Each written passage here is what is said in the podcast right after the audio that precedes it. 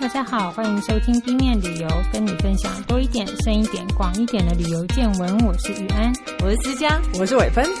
我们想说旅游啊，之前呃，我们在做旅游网站的时候，曾经有蛮多人来提一些旅游的案子，比如说是去、嗯、呃。印度禅修啦，灵修，对对对，这种很多。嗯、那其实后来我慢慢知道，在东北亚，比如说日本啦、韩国啦，他们都有一些所谓的佛寺体验，对，或者是东南亚有一些佛寺，也有一些嗯，那种算是冥想，可是他还是会有僧侣带着你做一些活动，呃，晨钟暮鼓的活动这样子。嗯其实这也变成是另外一种某一种旅行的见习之旅吧。嗯，我记得韩国那时候有在推这个，对，它现在它比较是庙宇体验，庙宇体验。日本也有，就是住里面，然后吃他们的斋饭，然后抄写经书，这是比较。也算是一个旅游行程呢，对，也是一种体验行程，对，就是真的纯粹沾边边的那种，嗯嗯，对，气氛上的体验，让你感受一下。可是我们今天要聊的是真正的一个灵修的旅游，对，跟内观这件。其实内观，我想台湾人应该不陌生，也许都有听过，不见得很熟悉。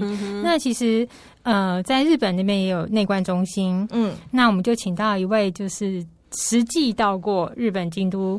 呃，参与两次这个课程的小青来跟我们聊一聊，欢迎小青，欢迎，欢迎大家好，大家好。那我们请小青大概很快介绍一下你自己好吗？呃，我之前有六年的留日的经验，不讲留日，因为我包含了工作在内，但是我在呃在住在东京有六年的时间，然后后来回到台湾。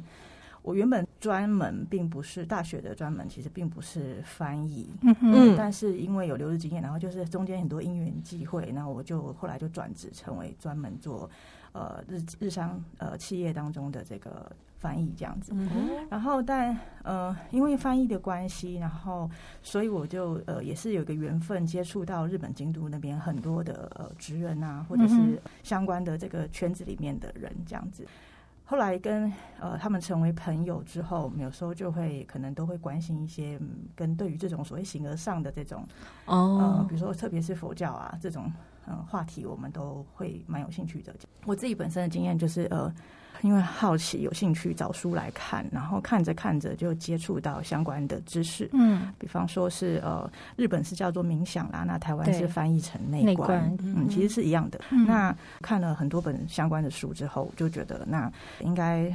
是不是来实证一下 好了？这样子就是亲身去实验一下。那那京都的话，就我刚刚提过，就是呃，我本身跟京都比较有缘分。虽然我之前在日本住的是东京，嗯哼，后来主要跑的，不管是跟有一些接的案子，就是算是工作啦有关，或者是说我自己呃去旅游，或者只是去找朋友而已。那我主要都是跑京都，一年有差不多呃三四次左右。哦住的也是朋友家啊，对对对，不然其实本本来真的是就一年差不多三四次，那都也都住在朋友家，就日本的朋友家这样子。嗯，呃，也因为这个原因，所以我就觉得地缘关系嘛比较熟悉。嗯、那时候选择说我要去参加内观的话，我知道台湾有，但是它其实是一样的，一样，它只是。就是全世界都是叫内观中心的，他们其实都同一个组织，在他们的总部在印度，但是他们也全世界有很多点，这样很多 center 这样子。哦，所以哦，所以他们是一个很大的机构，就是对对对，但是是完全的呃没有没有盈利的，这样都是靠大家的捐款这样。嗯，呃，我就想说，既然我要找，那我就选看看日本好了。那日本的话，就就是京都丹波跟。呃，千叶县那边这两间，全日本就只有这两间这样。嗯、那我就觉得，呃，对我来说，就是虽然我之前待的是东京，可是我对千叶一点都不熟。嗯，那京都的话，相对的，虽然我也没去过丹波，但是不管在交通的上面怎么去接啦，或等等的，我应该会比较熟悉这样子。嗯嗯，对。然后我就安排了，就是去，呃，中间也是有点波折，因为其实。他就跟抢演唱会的票一样，非常非常的难抢。嗯，对，所以我第一年失败，这样就我应该说，我第一年我有去申请，但是我按错了那个呃那个怎么讲？他应该要选新生，可是我按成旧生。嗯，等到我发现说啊，糟了，我按错，回来的时候已经没了。所以他一年开放几个名额？他每一个月都有。嗯，可是因为我们上班族其实能申请的时段是有限，因为因为他一次是十天，所以我们通常上班族去能够请这么长的，通常都是你要接到春节年农历年假的时候，才有可能有长假。对，所以你一旦错过这次机会，不好意思，等明年这样。十天真的有点久。对，所以我那个时候的呃如意算盘就是，我这十天以外，那我再加上当年好像我记得我去的那一年，它是呃年假有比较长一些，然后我再加上我自己平常的年假。加起来我就凑足了十四天的假期，嗯、哦不对，是十五天。对，那那个那一次的经验，其实我觉得嗯很有趣啦。对，嗯、后来又隔了蛮多年的，然后我就觉得好像又是时候差不多自己心里面什么时候？对，就是觉得嗯好像差不多了，应该回去了这样然后 但是这一次对，然后这一次就选择高雄的六龟法法卖中心这样子。嗯嗯、对，那台湾的话，记得是呃高雄跟台中。哦，台中也有嘉义，但是嘉义的话，它好像有点是呃规模比较小一点，就是新成立的这样。是台台湾有三间，对，可以这么说，就三个点这样。那法卖应该是最久的第一间成立的这样子。嗯嗯，那当然他们的点都会选的比较清幽一点，嗯，毕竟要灵修嘛。对对对，所以尽量就是呃不要太多就是。太多那个交通什么声音，或者是说太都市的地方这样子。嗯、对，那你那个时候，你刚刚有提到说，其实你是看了一些书，然后认识、接触到呃内观这个这个灵修的系统。嗯，那你可不可以大概跟我们大概简单讲一下这个系统它的一个嗯训练吗的概念是什么？这也是我其实看了蛮多本书，然后慢慢自己内心消化整理出来的一个。嗯嗯，概念。是。我的理解当中是，就是呃，我们在一般从外界接触刺激，就是从五感嘛，嗯，然后接受刺激之后，然后这个东西会让你产生喜欢、厌恶、情绪、情绪，也就是情绪这个东西。嗯、那情绪的话，呃，我们有时候会被它牵着走，特别是比方说呃，生气啦，或者是这种等等，嗯、你就会做出相应的反应嘛。嗯，那那做出这个反应之后，因为你做了一个动作，然后那个动作它一定就会产生效应，就是影响，哦、不管是影响的是人还是人事物等等都有可能。然后它其实就会形成一个因果循环。哦，对，所以他嘛，对对对，所以其实嗯、呃，在佛教当中，我呃应该嗯我自己本身其实是不把它当成宗教啦。我知道它就是有佛教什么，可是事实上比较是一个学问。这样是一个佛学的知识，他们这个概念是这样子。那你一旦产生情绪，然后就是会会有动作啊什么，它就是一个因果轮回的循环。这样，那一般我们的概念当中，就是我们会把因果循环这种轮回的概念，把它认认知成为是灵魂本身在在投胎在循，在因果循环今生这样子，对对对，有功课要做。对，但是事实上。因果循环的并不是灵魂这个东西，是因果，嗯、就是这个这整个我刚刚讲的呃无感，然后产生情绪，嗯、然后再产生相应的动作，然后再产生什么反应什么的这样子。嗯、这个轮回是这个东西本身在轮回，是。对，甚至呃就我的理解上面，释迦牟尼佛基本上是第一个呃没有是无神论，嗯，他也没有创立任何宗教，嗯。再来是就是不认为有灵魂这个东西，嗯，对，那这个细节部分我就不提啦，对啊，那就是大家有兴趣可以再去理了解这样子，嗯嗯，那那你要离苦得乐嘛，就是解脱，你就必须要超脱出这个情绪的问题，你要知道这个情绪并不是你，对，所以你必须要透过有呃有方法的训练，然后慢慢产生觉知，嗯，那个觉知就是很像你是从一个旁观者的角度去看你现在身上。这个轮回发生了什么事情？就是你那个一连串的效应，从外界刺激到你产生情绪，然后到你身体有反应，嗯的这个过程。嗯、对，你越是能够从一个有点像是旁观者的角度去理解，哦，去察觉到你现在当每一个当下你身上的每一个化学反应，这个因果它是怎么样在运作的？嗯嗯的时候，嗯，你就越不会被这个情绪牵着跑。OK。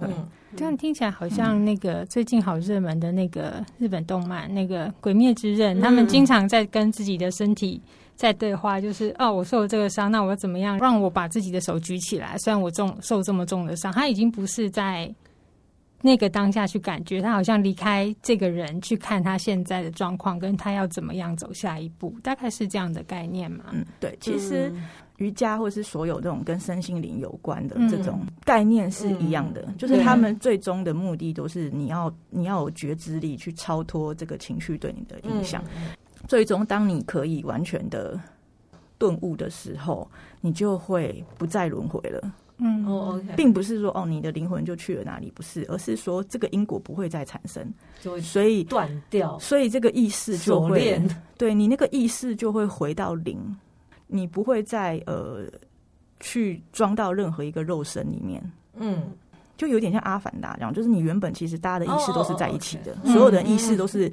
集集集体潜意识这样，意识其实是有连在一起的这样，但是他会用那种。就好像说你要学习，然后可能那个意识就分出去或什么的，这个概念可能一时很多人很难理解啦。嗯，对。然后你分出去之后，你等到你今天你已经顿悟到你你不会，你已经超脱这个轮回的时候，基本上你不需要再来，嗯，就是再装到一个肉体里面。那你刚刚有讲到说，他就是要达到这样子的境界，会需要一些方式嘛？嗯嗯。那呃，我知道像例如说瑜伽也是以前一种修行，其实它就是一种你呃观察自我的方式之一。那所谓的内观，它有一些什么样的类似这样子的技巧，让你能够看到自我？因为看到自我不是那么简单，也不是那么容易，它一定有一些。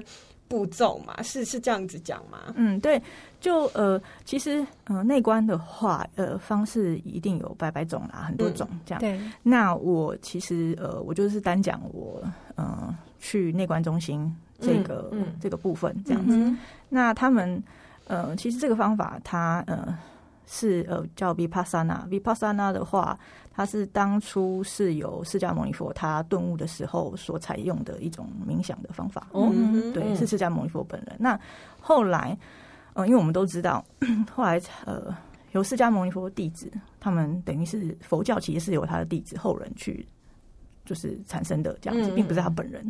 释迦牟尼佛过世之后，我忘记过多久时间。那总之就是佛教这个东西在印度就消灭，我们就知道他就跑到了这个，比如说斯里兰卡啦，或者是说泰国啦等等，缅甸啊这个地方，特别是缅甸。那这个冥想法其实就用口传或者是说实证的方式，就是实际上执行的方式，一直在呃缅甸保留到现在，两千五百多年。是，它其实一直都是着重于实证，而不是用什么经文啊什么的方式留下来。所以其实很多人根本就不晓得。这个内观中心，那个就是冥想中心，它的创立人其实是缅甸籍，但是印度裔。哦、对，他是富商，对他们家其实是代代富商。他的祖父当年从印度呃，就是迁移到呃缅甸，所以他们后来就是一直在缅甸。这个富商他叫葛印卡，那葛印卡老师他。自己本身当年二十六岁得到怪病，然后得到怪病就一直全世界跑透透。嗯，反正他富商嘛，有的是钱，他就全世界去找 有权威的医师，这样一直治不好。嗯，后来呃就在缅甸的那个当地，就是他有朋友就跟他说：“那你都死马当活马医，你不然就去试试好了。”就就是呃介绍他去找一个当时还是担任缅甸的一个政务官吧，嗯，什么什么大臣之类的这样，然后就。请他去找他，然后这个这个人又同时兼具冥想的这个导师的身份，嗯、然后就是拜他为师这样。那中间他其实因为因为格印卡本身是印度教，所以他有点挣扎，宗教上的挣扎。可是他的老师跟他说，其实这个跟宗教是没有关系的这样子。嗯、但一般人会以为他是佛教，其实没有关系，他就只是一个一个修心的方式这样子。然后后来他就呃加入了这个十日，因为基本上都是十天嘛，嗯嗯，对。然后他就非常的受用，而且怪病也好了。后来，嗯、呃，他就跟呃这个他的老师，呃，跟了十几年。后来，他也成为了一个就是被认证的，可以带领大家来做冥想内观的这个老师。然后有一次，他好像是为了探亲还是什么缘故，他有在，因为他毕竟以前是印度人，所以他有很多亲戚在印度。那他就跑去印度。那那个时候，其实呃，那个签证是很难下来，因为印度跟缅甸关系不好，所以所以那时候缅甸军政府是很。很一般人民是不可能给你 visa 的，这样。可是因为葛印卡一改是他有政商关系这样子，我记得他后来好像也有担任这个就是国家的什么什么的官这样子。对，嗯，然后他就很他就呃成功的去到印度，然后嗯，那他这个亲戚，就印度的这个亲戚，好像也是有一些什么病还是什么的。嗯、那葛印卡就帮他做了这个十天的冥想之后，他就回不去了，因为有太多人就是非常受用，然后一一直不断的找他说：“你再开十天，再开十天。”然后他的 visa 就不断的延期，延到后来，他就干脆想说：“我就在这边。”对，而且另外一个方面，其实也是有点像嗯。他的老师，呃，一直以来他认为这个东西的起源在印度，所以虽然说后来是在缅甸被保存下来，但是他想要有点像是报恩这样子，所以呃，希望就是他一直很希望他的有生之年可以把这个东西再传回印度，可是他认为不太可能，因为他那个时候就是关系不好嘛，两国关系不好，所以他觉得这不太可能，就没想到却有他的弟子，嗯，而且他又同时具有印度裔的身份，就机缘，对对，真的是机缘，然后而且时间点。对，时间点就是呃，非常的巧妙。这样，那时候就是有一个算是一个故事吧，就说我们都知道印度以前有一个国王叫阿育王嘛，对。然后他年轻的时候是很很残暴的，后来晚年就是皈依佛教。嗯。当时后来阿育王也顿悟了，嗯、呃，阿育王就有讲到说，其实呃，佛教未来会在就是将来会在印度消失，但他会在缅甸被保存下来，然后两千多年、两千五百年之后会再回到印度，就变成是一个预言。所以那个时候就他们就想到这件事情，就觉得哦，搞不好就是就这个是对，嗯，然后后来就真的就是在印度成立了这个、嗯、这个冥想中心。这多久以前的事啊？葛印卡过世是一九八八年哦，所以也是不久以前的事情，嗯、对啊、哦，大概几十年前而已。对，他过世是八八年，但是他嗯，至少我觉得就是反正在印度也也有相当的对对对对对对，有段时间这样子。呃，因为你刚刚讲说，它其实是一个一个需要被实证的学问嘛。对对对，因为你也说你并不是佛教徒，嗯，对。那那个实证说，在那个内观十天，它的一个嗯课程吗，这样讲、嗯、是它是怎么运作的？嗯，对，就是它呃，主要它其实会嗯、呃，透过呼吸的方式，让你比较能够长时间的专注在你现在观察你全身的一个状况。你看是不是鬼灭之刃？对。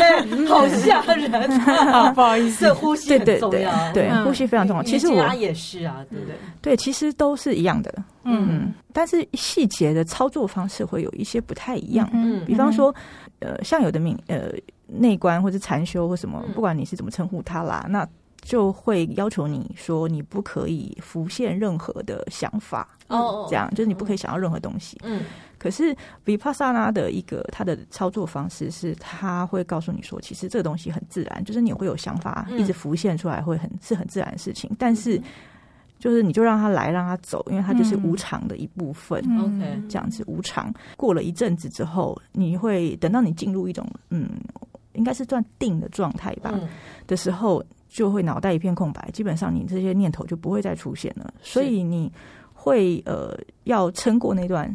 时期就是你不能心浮气躁，说哎、欸，怎么的这个想法又来了？这样其实它都它就是很自然。你只要嗯、呃、把你的专注力一直放在你的呼吸上面，嗯、但是有强调说，就是不是要你调息，嗯，对，基本上不是调息，嗯、而是你就是自然的呼吸，然后嗯、呃，就是维持在一个为了要帮助专注，所以他会一开始会要求你呃专注在某个点上面，比方说呃最。你的这个人中的部分哦，这样鼻子下面、嘴唇上面这一块区域，这样子，你专注去意志力都专注在那一，对，你专注去感受说空气从鼻孔进出的感觉，这样子。所以听起来它跟我们以前熟悉的太极那种你要调你的呼吸不一样，是你要观察你自己的呼吸，对不对？对对对，嗯嗯。当然，嗯，像。等到你实做之后，你就会发现它，呃，特别是一开始的时候，会很容易进入梦想，这样子，就是你就觉得很 对，你会发现非常容易，就是那个精神就不小心飘到哪里去，或者是说，呃，你的你的那个，你就开始觉得开始打盹。都有可能，甚至于睡着就是了。对对，都有可能。这样就是你意外的发现，说真的是需要那个练习的，这样没有那么快，就是可以。会有人把你打醒吗？我说，因为我之前看那个禅七啊，对。和尚会举一个大棍子，然后你睡着就这样敲你的头。那呃，是不会有，对，是不会有，嗯、对，基本上不会有任何人来干扰你的这样子。小新可不可以大概跟我们讲一下，就是在内观十日这这一段时间，他的日程，比如说像我们刚刚讲说，你会有一些练习嘛，嗯、那总是会有一些，你有时候有分新生旧生，所以一定有初次接触。嗯、那在内观中心，他那边会有人带你吗？还是说他整个流程大概会是怎么样？嗯、呃，就是会，他会有所谓的法功。那这些法工其实也全部都是义务的，嗯、包含它的硬体什么，其实也都是来自于捐献而建设出来，一步一步慢慢一点一滴把它呃硬体的部分把它建设起来的这样子。嗯、首先当日去报道的时候，前半天其实就是让大家还可以自由讲话，嗯、之后呃呃用过第一餐之后，这台公餐、嗯、对，就公餐，然后那个中我记得就是中午那一餐之后就不能讲话了，是。对，因为那他在这之前，他会告诉大家，比方说作息啦，嗯、或者说呃生活起居是怎么样一个状况，嗯、这样子跟大家做好该做的说明之后，嗯、到了下午就开始就是静默十天这样子。嗯嗯嗯，嗯对，那严格来讲，其实是九天多一点啦，因为他最后他其实最后一天是过了一定的时间，又可以开始讲话了。嗯，其实每天嗯、呃、的作息大概。呃，早上四点就会敲钟，很早，非常早。晚上有规定几点睡觉吗？有有有，都有一定的时间。就是你四点起来，然后到四点半中间，它其实一开始是你可以选择你在房间里面，就是自己呃静坐，嗯、或者是说你可以去大厅，它有个大厅，嗯、然后是集体静坐这样子，然后会到一直到六点半。他整个十天的过程当中，嗯、那他的男众跟女众是完全分开的。嗯嗯，对，是不能讲话，然后眼神也不能对到，是完全分开的。但是只有在前往这个大厅参与集体静坐的时候，是全部的人一起这样子。嗯，对，那当然一样是不能够有眼神的交集或者是任何的对话这样。嗯那其实一天之中，我记得他的嗯静坐的时间是十二至十四小时左右这样子，我没有细算。嗯，对，然后中间的话就是呃中午吃饭以后午餐而已，过午就是基本上过午不食。是，对，然后。那中餐觉得很辛苦吗？对，我想十天之后会瘦吧。其实不会哎、欸。啊，真的吗？为什么？其实不会，睡太少可，可能要看每个人的状况。但是像我，至少我两次去，我都没有因为这样子而而瘦，只有说哦，你气色很好这样子。对，就是被日本朋友那个京都的朋友说，哎、欸，你看起来气色不错这样。那当然，他那边的全部的那个是。食物都是素的，嗯，纯素这样子，不会有任何的肉类。饮食都要减少刺激，这样对。葱姜蒜都没有哦，没有，没有，没有。五星对，五星是基本上没有的这样子。嗯嗯嗯但是，呃，对于很多人来讲，可能都会过午不食这件事情，就是一个很痛苦的事。这样，那他在静坐的时候，发现旁边的人肚子咕噜咕噜咕噜咕噜一直叫。当然是可能，可能真的有这样。对，那但他有一个午茶时间啦，就是呃下午五点左右，他会有个午茶。那所谓午茶，其实也就只有新生，他怕新生就不习惯，所以是所以都会有配一点水果啦，或者是说呃。台湾跟京都不太一样，这样像台湾就会有很台湾的面茶这样子，对，对，那京都的话就是茶跟水果，嗯，这样。但是但是台湾的话的旧生，我记得京都那边是没有分新旧生，它就是大家基本上就是水果跟茶，嗯，对。那那台湾的话是旧生，你就是只有柠檬水这样子。对，就是你没有面茶，也也没有水果，顺便清肠胃的概念。嗯，对对对。但小新提到台湾内观是六龟那个内观中心，对不对？对，六龟，嗯嗯对。然后其他时间就是大部大部分你都是在呃静坐，对。那嗯、呃，他虽然方法上来讲，他是说可以在禅房里面自己。静坐自修，对，可是实质上其实呃，操作方式细节不太一样，包含京都跟台湾都会有一些微妙的差别。像京都的话，它真的就是你可以选择你在房间里面还是在在大厅，可是台湾的话，他们会呃会希望你还是去大厅。哦哦，OK，对。是坐在地板上的那种盘腿静坐，还是可以坐在椅子上静坐？其实都可以。哦，那就方便很多。像，像有的人，他真的是真的脚就是有一些就是困难，身体上的不方便，身体上不方便，他们会让你在椅子上面坐着这样。嗯、但是一般的状况来讲，他其实就会有一个静坐的那个垫子。嗯，对。那还有因为会冷嘛，所以就是会有毯子啊，嗯、你可以自己拿，嗯、或是有一些那个简单的那种，像瑜伽不是有时候做瑜伽都会有有个类似那个砖头一样的，对对，泡棉砖这样，那会比较舒服。类似像它会有那种，它不是泡棉砖，但是它就是类似像这样，可以让你去。有的人会怕，就是呃，就是坐久了那个膝盖痛啊，或者麻什么，他们就会去多拿几个这种这种呃垫子来垫在脚脚下面等等，或是有的人甚至自备小凳子来。OK，对，这都是可以的。就是做的方式有很多种，对，选。对，但是。哦，我觉得，嗯，我后来自己就是开玩笑说，这个就是，呃，就在这个时时间点，就会发现大家的这个求生术这样子 都很有创意，因为有的人真的是叠床架屋，架的有够高，那 就坐椅子就好了。对，然后就是稍微这样看一下，发现哇，真的很很高这样。对对，但是也有那种就是什么都没有，他就是一一一张垫子，他但他基本。上他其实都会有一个，我记得就是它那个垫上面也并不是全部都是平的，它会在那个臀部坐的位置会比较高一点点，嗯，会舒服很多。它的垫子本身就是这样的一个垫子，嗯嗯，对。当然你要把它拿掉，其实也是可以的，对。所以有的人他就是习惯就是都没有，他就是把它全部都拿掉。对。那我个人的话是，我一开始是呃也会有拿至少两个，然后放在两个膝盖下面去垫这样子，然后呃。屁股那边我没有另外再加，没有加高，我就是它原本是多高的多高。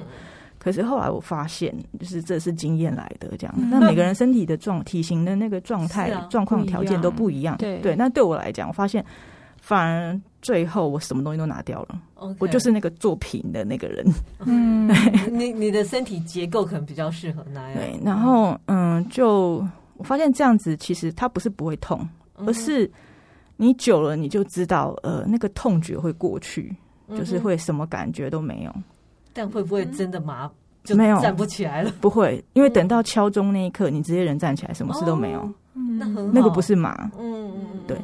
可是随着经验的累积，你会慢慢知道说，人的头脑是多么的会欺骗你，因为痛觉包含痛觉这个感觉在内，你有相当大的 percent 就是程度是。你的脑告诉你你在痛，嗯嗯，所以你会觉得很痛。可是假如说 慢慢慢慢等它有点像是潮水退去的感觉的时候，那感觉就不见了，然后你也不会有脑中也不会升起任何想法，然后你那个痛也都会不见。听起来这也是这样子训练的一部分，对对对对对，可能每个人进程不一样，但是其实我觉得真的是它真的是训练来的，你只要有练习，就是。就人人都可以做得到这样子，它也不是什么嗯什么好像超自然心灵体验之类的。以前有一种病叫幻肢症，就是他腿被切断，可是他一直觉得那边很痛，那就是因为你头脑对。对，你头脑觉得那边还有一只脚，所以很痛。嗯，可是那其实是你头脑的问题。对啊，对啊，所以类似像这样子。那刚才小倩提到，就说就是你就是去内观中心的时候，如果有一些状况需要帮忙，都可以找法工嘛。对。那在就是练习静坐跟冥想的时间其实蛮长嘛，就是至少都会有一到两个小时要专注在这个练习。嗯。那这当中有没有人？就是比如说，哎、欸，你遇到什么问题，有人可以指导或帮忙的老师？可是不是不能说话？嗯、哦，对，这个部分其实大就一开始其实包含我说的，在报道那半天，也都会说明清楚。嗯，就是说，呃，如果你真的遇到什么困难，或是不缓，或呃，或者是说，呃，有的人可能生理期来了什么的，嗯、那我没有带卫生棉等等这样的事情，嗯、生活上的小困难。你都可以去找法工讲，但是原则上，嗯，除此之外，其实不能够随便跟，就是就是不行，就对了，尽 Okay, 量避免。对，即便是可能说，嗯、因为我知道有一些人在打坐的时候，曾经发生过有那种幻觉、幻象什么的。嗯、那我在静坐过程里面遇到这种，我也不能举手说我要讲话这样子吗？哦，不行，对，对对，就是。你如果真的需要反应的话，也许举个手或什么，让法工看到你，那法工就是会可能把你呃帮来帮忙你，但是那过程其实都很安静，嗯嗯嗯，这样子，嗯。可是他一刚开始应该会，比如像第一堂课他会说你要专心在哪里，嗯，那第二堂课要专心在哪里？他会先讲一些话吗？有一些带领你的进程，哦，有有，就是会有一段隔音卡本人他的那个录音档。嗯、呃，对，他们会先放一段，那隔音卡有时候会是吟唱，对，不是影片是音档，对，会有它会有一段吟唱，然后点类呃类似是帮助你进入这个状况。嗯，他前几天都是在讲呼吸嘛，但他范围会改变。他一开始会让跟你讲我刚刚说的那个人中的部分，这样，那后来他会慢慢慢慢把这个范围缩小。人中还可以更小，就是你感知很小了。对对对，你你他们会呃引导说，哦，我们今天要慢慢，你要练习去观察的那个扫描的这个点，一次扫描点要越来越小。嗯，一开始他会。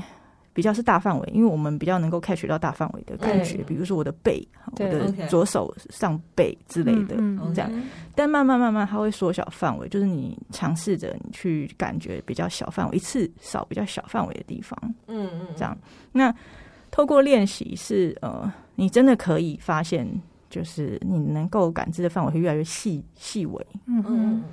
对，但是其实每一个人会有的状况跟进程都会不一样，对，对。不一样。嗯嗯，对，一开始不习惯，最一开始一定是不习惯这么长时间的做嘛，那脚会痛嘛，嗯，对，或甚至是背会痛，因为你要一直这样撑着，就是嗯嗯都不能，那是你要你要驼背也不会有人管你，可是其实驼背久了是会痛的，嗯嗯，OK，这样。如果你觉得不舒适，你不是不能够动，你不是不能够动脚，但是会希望你能够慢慢的。不管你今天是要慢慢的变换姿势还是怎么样，都不要是那种叫好像很躁动的这种感觉。Okay, 嗯、对，那就是慢慢慢慢的移动你的脚，慢慢慢慢的去移动你的姿势等等，这样都是慢慢来。这样，你通常那个在大厅里会有多少人呢？啊？嗯、呃，目测起来其实人还不少，因为它也是分好几个区块做，是所以。如果是一般我们做的区块，我目测起来应该也有至少十五个左右。哦、但是它旁边还会有那种坐在椅子上的啦，哦、或者是说最后面还有一群一个区块，嗯、那种感觉很真的是很像什么 A B 区，然后摇滚区，然后什么你知道最后面那个站立有没有站票之类的那种？就是后面的话是坐在，我记得是坐在沙发上，也没有也没有都是椅子上，也是一块就是坐在那边那。那块可能是法工。哦，OK，对，因为他们他们可能没有办法，嗯，第一时间在敲钟的时候就进来，嗯，他们还在忙一些事情，那他们是后来才进来的话，就不适合坐在跟我们一起，会干扰到，所以他们会坐在最后面，哦，等等的，这样。啊，要是有人睡着，他们会不会不会。动，这样倒在地上。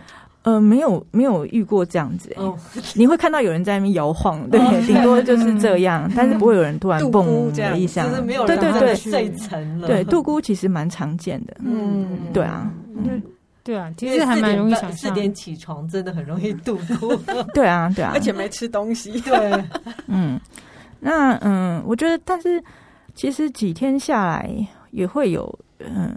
意外发现人的身体真的是会调节的，嗯，比方说你会觉得啊，天哪，好难想象这个过午不食，那不是要死了吗？这样。不会死，对，也不会瘦，你会习惯的，这样对，你是会习惯的，对对。对。我刚刚有讲到，规则上其实都是应该是全世界都一样，嗯，但是细微的操作部分会有一些讲究的地方不太一样。您说就是日本跟台湾的对对对不一样。对，京都那边的话，一个比较特别，我印象比较深刻，就是关于这个洗澡啦、洗头发、洗衣服用的这种东西。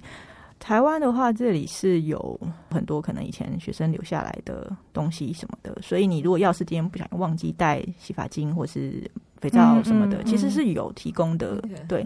但他一开始他会告诉你要自备洗衣精什么的，也是一样，就是他那对对对。那但他那边我记得其实是有的，但是丹波那边的话，他一开始就是告诉你不用带哦，因为他们那边都有，他们那边有制造一种无色呃无色无味的，是用椰子油然后制成的一个可以拿来洗脸、洗头发、洗身体以及洗衣服。所以他们很彻底耶，就是连你洗剂的部分，它都要减少香味，跟减少味道的刺激。对，他们这个有卖吗？目的呃，应该是没有。对，我想要顺便做做周边商品卖一下。对，所以真的就是完全用那个东西做，是对，来来洗全部的东西，包含洗碗，都是用那个这样子方便。对，像所以他们在这一块，嗯。所谓干扰，就是把这个香味啊什么的，会引起你比如说愉悦的感觉，对，这这种因素给排排除掉，这个蛮绝对的，就是彻底执行。对，台湾的环境其实已经算相当好了。嗯，对我有听，因为我们呃最后一天可以讲话的时候，大家学员待会会都会互相聊一下，你有没有去过其他地方啊？嗯、等等的这样，因为有的人还真的去过印度，或者是去过其他国家。嗯。呃，我的话是去过丹波嘛，对，除了台湾以外，这样去过丹波，所以呃，问起来的结果是，好像除了我以外，没有人去过丹波这样子。也许其他梯次是有啦，但是我那个是没，我那那一期是没有这样，就会发现其实台湾已经算是在硬体部分做的相当好的了，嗯，就很舒适，是。这样子，因为。台湾不管你今天是男众女众，嗯、还是你今天是新生旧生，全部都是住两人一间的产房。哦哦，盖的算是很很完整，不是那种什么小破屋什么之类的、哦、这种比较单薄那种，是真的是，比如说假设很冷很冷，嗯，对对，是很冷的话，它是可以真的抵御强风啊什么这种的这种。像大楼吗？没有没有，它就是一。一个房间，然后里面有两张床这样子对，uh, 所以你会有另外一个室友这样。那我那一次去入住的时候没有室友，所以我整个十天其实都是一个人在那个房间里面。嗯、那也不大，但它就是会有附一个厕所啦，可以在里面洗澡什么的这样。嗯、那但是在丹波那边的话，好像除非只有那种你要嗯更长时间，比方说十天以上，甚至一个月哦，两个月、三个月，嗯、因为你它它它时间其实甚至有到年，以年为计。选择嗯，不行，你一定要经过一定的训练。比方，他会规定你要参加一个月的 course，你必须要经过五次以上的十天的课程，他才会让你申请。对，不会随便让你一下就申请一年，或者是对，因为他没办法判断你受不受得了。嗯，这样，那只有这种好像一个月啦，或是等等更长的，他们才会被安排到。就是单人间或甚至是双人间之类的这样，但不过我不太确定有没有双人间，但是我知道有一人一间这样，但是他的房间数非常的少，大体上都是住八个人的上下铺。那其实也是一个考验呢，因为你要跟这么多人住在同一个房间，而且每个人像打呼，我那时候就遇到一个 很经典的打呼，真的。可以打呼，对，打呼没办法控制，对啊，你自己都有时候都不知道的。刚刚有提到说，假如真的遇到有些困难，那你要跟法工反映的时候是要怎么处理？这样子，那我就实质上我就遇到这个问题，就是我嗯，我是八个人嘛，嗯，八个人一间，那我们也都很紧，就是谨守说连眼神都不可以对到，嗯的这种。呃，这个规则这样子，那也不能有纸笔呀，当然更不可能用手机嘛，因为你手机一报到那天，大家就就是就收集起来，然后编号收的好好的这样子，所以你十天根本没办法上网，嗯，然后也不会有纸笔让你去记录任何东西都没有，所以你在房间里面，其实大家都是。做做运动啊，或者是 对，或者是小睡一下，或者是说可能大家就去走一下，外面走散步一下运动，连书都不会给你，对，都不会有，或甚至就是去，可能有的人就洗澡啦，或者是洗衣服啦等等，大概就是这些事情。嗯，晚上睡觉，嗯，是九点就可以就寝啦，但是它会有一个弹性的时间，这样是到九最晚到九点半。嗯。哼，嗯哼，对。所以你那次遇到的那个状况是打呼者，打哦，对，打呼的人他就是他好像还蛮容易入睡的这样子，没 有什么睡眠问题，所以他通常入睡之后马上那个呼声就起这样子。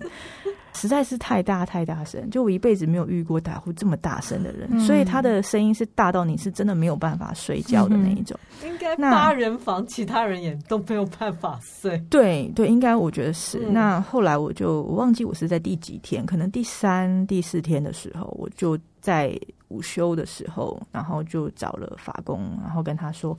呃，就不好意思，我们有这样的问题，那是不是可以看怎么解决这样子？嗯，嗯，然后后来他就把这个人调去这个独立的厂，那个对单人房。然后我就觉得，呃，因为我一开始我也不知道他被调去哪里，嗯嗯，所以最后一天的时候我才。跟这个人说啊，不好意思，这样子，嗯，对，还让你就是被调走，他就说不会，我非常开心，因为是一个人，对对对，对，对，就这么一件事情。所以，但是代表说你其实有问题是可以去找法工商量的，但除此之外，像我也不会跟任何就是法工说任何话，嗯，这样子，嗯嗯。那像这样子，你总共两次的十日内关的经验下来，那你自己的有没有什么？感受或者是心得，嗯、呃，我觉得，嗯、呃，因为很多人哦，嗯、他去去选择灵修，嗯、可能他觉得说，可能是他觉得自己需要静一静，很多人是这样子选择，说我想要改变什么事情，嗯嗯，或者是我需要有一个新的方法过我的人生。就像有人出去玩个一两个月，他就想要找到自己这种。那你会对在这两次的十天内观之后，你自己的感觉呢？嗯，我自己的感觉是，嗯，确实会有一些因为练习的关系，慢慢有一种感受变敏锐的感觉。嗯，对，那就像是其实理论，我原之前接触到的理论那样子，就是等于是在我身上是有实证的。至于，嗯，我情绪变平稳。对，就是其实我觉得我一开始原我原先本来就有这种很抽离的部分，因为你是因为好奇想要去试试的。那也许有些人真的是觉得哦，我的人生目前可能有哪里卡到卡关或是什么的，有些困扰。那我希望去了可以怎么样，有怎么样的效果跟改变。但是至至少就我自己本身而言，我并不是因为我想要解决什么问题，我只是因为好奇体验。对，而且我觉得它确实是一门需要实证的东西，你必须要亲自体验，你才会知道这个你曾经在书里面看。看过这些知识，它到底可以是不是真的？不然你也不晓得要怎么样专注在你的人中啊。对。对。对对，所以就我而言，其实我的动机就很简单，嗯、就是。我觉得有趣，但我并不会特别期待说，呃，我我出来一定要哪个效果或是什么的。而且其实，嗯、呃，就我认知的佛这个学问当中，嗯、你越是对于顿悟这件事情有执着。你越是不会顿悟，哦、嗯，那他们有大量的呃，有点像是寓言，或者是有一些寓意在内的小故事，嗯、都是它背后的观念都是顿悟，都是发生在你放弃顿悟的那一瞬间。对，嗯，对，是。当然我知道有一些有相当内观经验的人，他们可能自己很受用，他会去。呃，很热心的去宣扬说，我觉得这个这门法门真是好，然后很希望大家去。嗯、但是他会，呃，多多少少会提到说，你出来之后会有人生会有很大的改变，像重新被重组了一样。对，那我觉得推广是很好的，嗯、可是如果你的重心放在就是期待你进去之后进去出来，你的人生会有很大的改变，嗯、我觉得，嗯。我个人是不太建议把重点放在上面。嗯嗯，不过你还去了第二次体验，嗯嗯，你会再想去第三次？会啊，会啊，因为你都体验过了。对，会会会，因为他其实永远着重的，嗯，是在日常生活上的时间。嗯，因为等他们会告诉就是来参加的人说，希望大家回去都能养成每天至少嗯早上一次一小时冥想，嗯。然后晚上睡前一小时，嗯，或者是如果你真的抽不出那么长的时间，也许二十分钟、三十分钟，这样早上一次，晚上一次，非常的非常的困难，对，然后你就会知道，嗯，很难专注也是一个啦。嗯、那所以你就会发现为什么会需要一个这样的一个中心，因为它这样的环境能够很快速的让你集中注意力，对，是很有差，而且其实。一个人在房间里面自修，或者是说你去大厅，效果是完全不一样的。嗯。嗯，对，就是自己在家想想看，隔壁的那个早餐店味道飘进来啊，然后隔壁房间的闹钟响啊什么的，那其实都……我之前线上面试，旁边还有垃圾车经过，知道哦，真的太多声音的干扰，应该是比较困难的啦。可是如果照他这个理论实践到最后，其实这些他都可以。不去在意是吗？其实理论上来讲，嗯、你只要有持续的在练习的话，嗯嗯、那你就慢慢能够快速的进入这个状况，嗯、而而那个就是你能够很自然而然的，对对对，入定进入到定这个状态，这样子。所以真的还是要练习啦。除了那不是十天出来你就。嗯那叫什么？对对，经络玄通。对，就我觉得这个就太玄了，这样子。对对，那但是我自己的感觉是，它真的是一个很务实的一个方法。嗯嗯，对，前提都是必须你要自己去操作。嗯嗯，呃，对，每天的时间安排当中，其实最后在睡前，它还会有这个开示的时间，就是等于是补足你理论不足的部分。对，他真的有人在前面讲。对，就。嗯，刚刚有讲嘛，就是午茶之后，那一定又继续继续做呃，继续禅修，对，继续静坐静坐这样。然后到呃晚上七点，嗯、呃，七点到八点半这个一个半小时，一个半小时，他会播放那个葛印卡本人的那个声音录音档，这样。如果是在日本的话，他当然就是有一个日文的人出来讲，但是他讲的话其实就是把葛印卡本人所说的话，把它翻译成日文，所以他播放的是日文版。嗯、那所以那个当然就不会是葛印卡本人在说话，是只是说那个说的话，对我们都知道就是葛印卡说的嘛，这样。嗯、那台湾也是一样，嗯，他就会用，比方说提到一些印度的古老的预言啊，释迦牟尼佛说过什么，然后慢慢慢慢你就会知道说，哦，他在讲的其实就是我们为什么要做。这个这个呃，这个 Vipassana 这个练习内观对，嗯，然后还有带有一些寓寓意故事啊什么，或者是呃讲到一些格林卡自己本人他的经历啊，或者是他呃以这个这个整个组织是怎么样在呃印度发展起来的，这样都会带到。哎，那小青那时候去内观十日的时候，你有遇过就是曾经有比如说参与过一整年课程的人吗？嗯、呃，不会跟参与一整年的人、哦、会，会分开来是不是，对，但有遇过放弃的人嘛？就做到一半，然后我受不了了，我要大讲话。呃，没有崩溃。对，但是有遇过，就是有时候可能是因为我坐在比较前排，嗯，所以我后面怎么样状况，我当然就不会知道。嗯、但我我在台湾是没有遇到，然后在单波的时候，呃，那时候呃同期的有几个外国人，嗯，然后。有一个外国人，他刚好就坐在我旁边，然后他的体型条件让他非常难，就是坐得安稳，因为他很、嗯、体型很庞大，嗯、对，然后坐久真的会麻，他会不但麻，就我觉得他的他自己本身的体重就让他难以负荷.所以我可以理解他会很痛，就是痛到脚，就是他只能把它伸直，嗯，然后就坐椅，他就很挫折嘛，那很挫折的状况之下，就是在呃，除非是规定你一定要坐好坐满的，就是所谓的集体。静坐，否则如果是自修行的，你可以在大厅，你可以在房间。那他基本上，他除了一开始前前半他会来，但是他中途可能会走以外，他就是在自己房间了。嗯嗯对。那至于在房间，他是不是真的做到做好做满，我们也其实也不知道，也不会有人去盯他啦。嗯。所以事实上，如果比较不要脸，就是我十天都在房间里睡觉。应该最行吧，他还是有让你到大厅的时间，对对，还是有到大厅时间。然后，嗯，丹波那边的话，就是如果你今天真的做到不小心睡着了，是真的不会有人去摇醒你去怎么样。嗯，然后台湾的话是，嗯，因为我我记得我前我第一天的时候，因为他的早上四点起来到四点半这段很短的。这个时间，他是写说你可以在房间，你也可以去大厅。那我就在房间嘛。嗯。然后后来我就坐着坐着，就感觉到好像有人从门口经过，因为房间门都是不能锁的。哦，OK。之后那个法工就是来问我说：“呃，就是所以是是在你是在我知道你是不是在静坐？”这样我说：“是啊，是啊。”然后。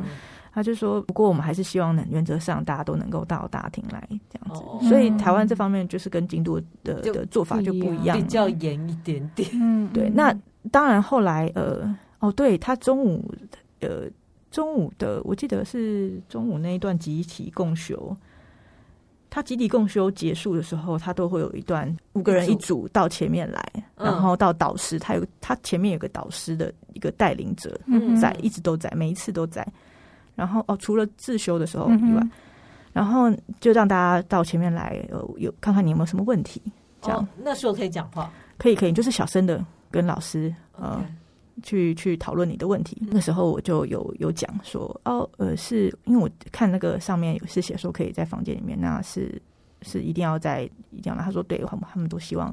因为你每次参加课程的时候，老师其实不一定是同一个人。OK，嗯，那我就不太清楚，说是都这样呢？这是六呃法脉那边的做法，还是说看老师每个老师要求不太一样，这样子？也许每个梯次会有些微差异。对，这个我就不太清楚。嗯嗯嗯，对，嗯。所以其实，那其实这样听起来，你要去参加这个呃课程之前，是需要有一些准备的。嗯，我建议是，嗯，那你会给，比如说有有已经准备想要去，或者是说未来也计划要去的人，你会给他们一些什么建议吗？嗯哼，能够的话，如果你有兴趣，还是多少要有一些理论的基础，去寻找一下，说，哎，这个 Vipassana 它。概念的部分是什么？就他为什么要这么做？因为现在去的人越来越多，所以我相信有很多人都会写什么心得文啊，或者自己的感想。那我觉得这个要 research 起来，其实资讯都很好获得。是这样。然后第二个是，嗯，我刚刚有提到，就是保持着一种就是实证跟自我训练一种，就是这种甚至你可以说是有趣的这样的心情去做它。可是你如果太有目的性，那可能结果会让你失望。嗯，对，对，我觉得我一定要怎么样的这一种，要达到什么目目的这样子。那我我是觉得保持着这样去，很可能结果不是你要的样子。嗯，这样。我觉得为什么要实证的一部分，是因为每个人的不管是身体条件状况，或者是你的进程不一样，我会用一种方式来解释，就是说每个人的因果，身上的因果。轮回是不一样的，所以你你嗯、呃，你为什么现在会发生这件事？比如说你在实证的过程当中，有些人可能甚至他会遇到一些超现实的，对他个人本身是很超现实的体验，嗯，这样。那有些人会很惊讶说：“哦，怎么会这样？”然后说你像坐在那边，他看到一些什么？嗯，会有什么什么？对对对，也许有可能吧，我不知道。但是也许有些人其实什么都没有，他就是非常的。平静的平静，对，就这样过去也是有可能。那为什么会有这种所谓个人差？嗯，每个人不同样。那其实我会把它解释成是因为你的因果是不一样的。嗯，对，所以每个人的这个进程不一样嘛。即便你拿这个问题去问老师，其实老师回答你的都会是一样的答案，或者是不同的老师也会给你不同的建议。对，就是它其实就是一个无常，你不需要去 执着那个东西。嗯嗯，你问我为什么他现在这个东西会出现在你身上，我也不知道。可是它就是一个无常，嗯嗯，对，它可能不会再来第二次。所以你如果你今天身上遇到了一个什么很超现实的什么体验，就是在你你打坐的时候，嗯嗯，你遇到什么超现实体验，你不不用去执着那个东西，嗯。嗯，它就是会来会走，然后它来了就是路上一个风景而已，然后它消失了就消失了，这样，嗯，所以基本上就是放空，彻底的放空，嗯，对啊，对啊，嗯。但是也不都什么都不想啦，因为他也是必须要有一些对自己的练习跟关照自己的状况。希望达到不想也不容易，我觉得其实这样。现在的人并不容易。其实呃，会除了呼吸以外啦，他会要求就是你去观想，你现在去慢慢扫描你全身的感受，皮肤上每一寸的感受。嗯哼，这样那。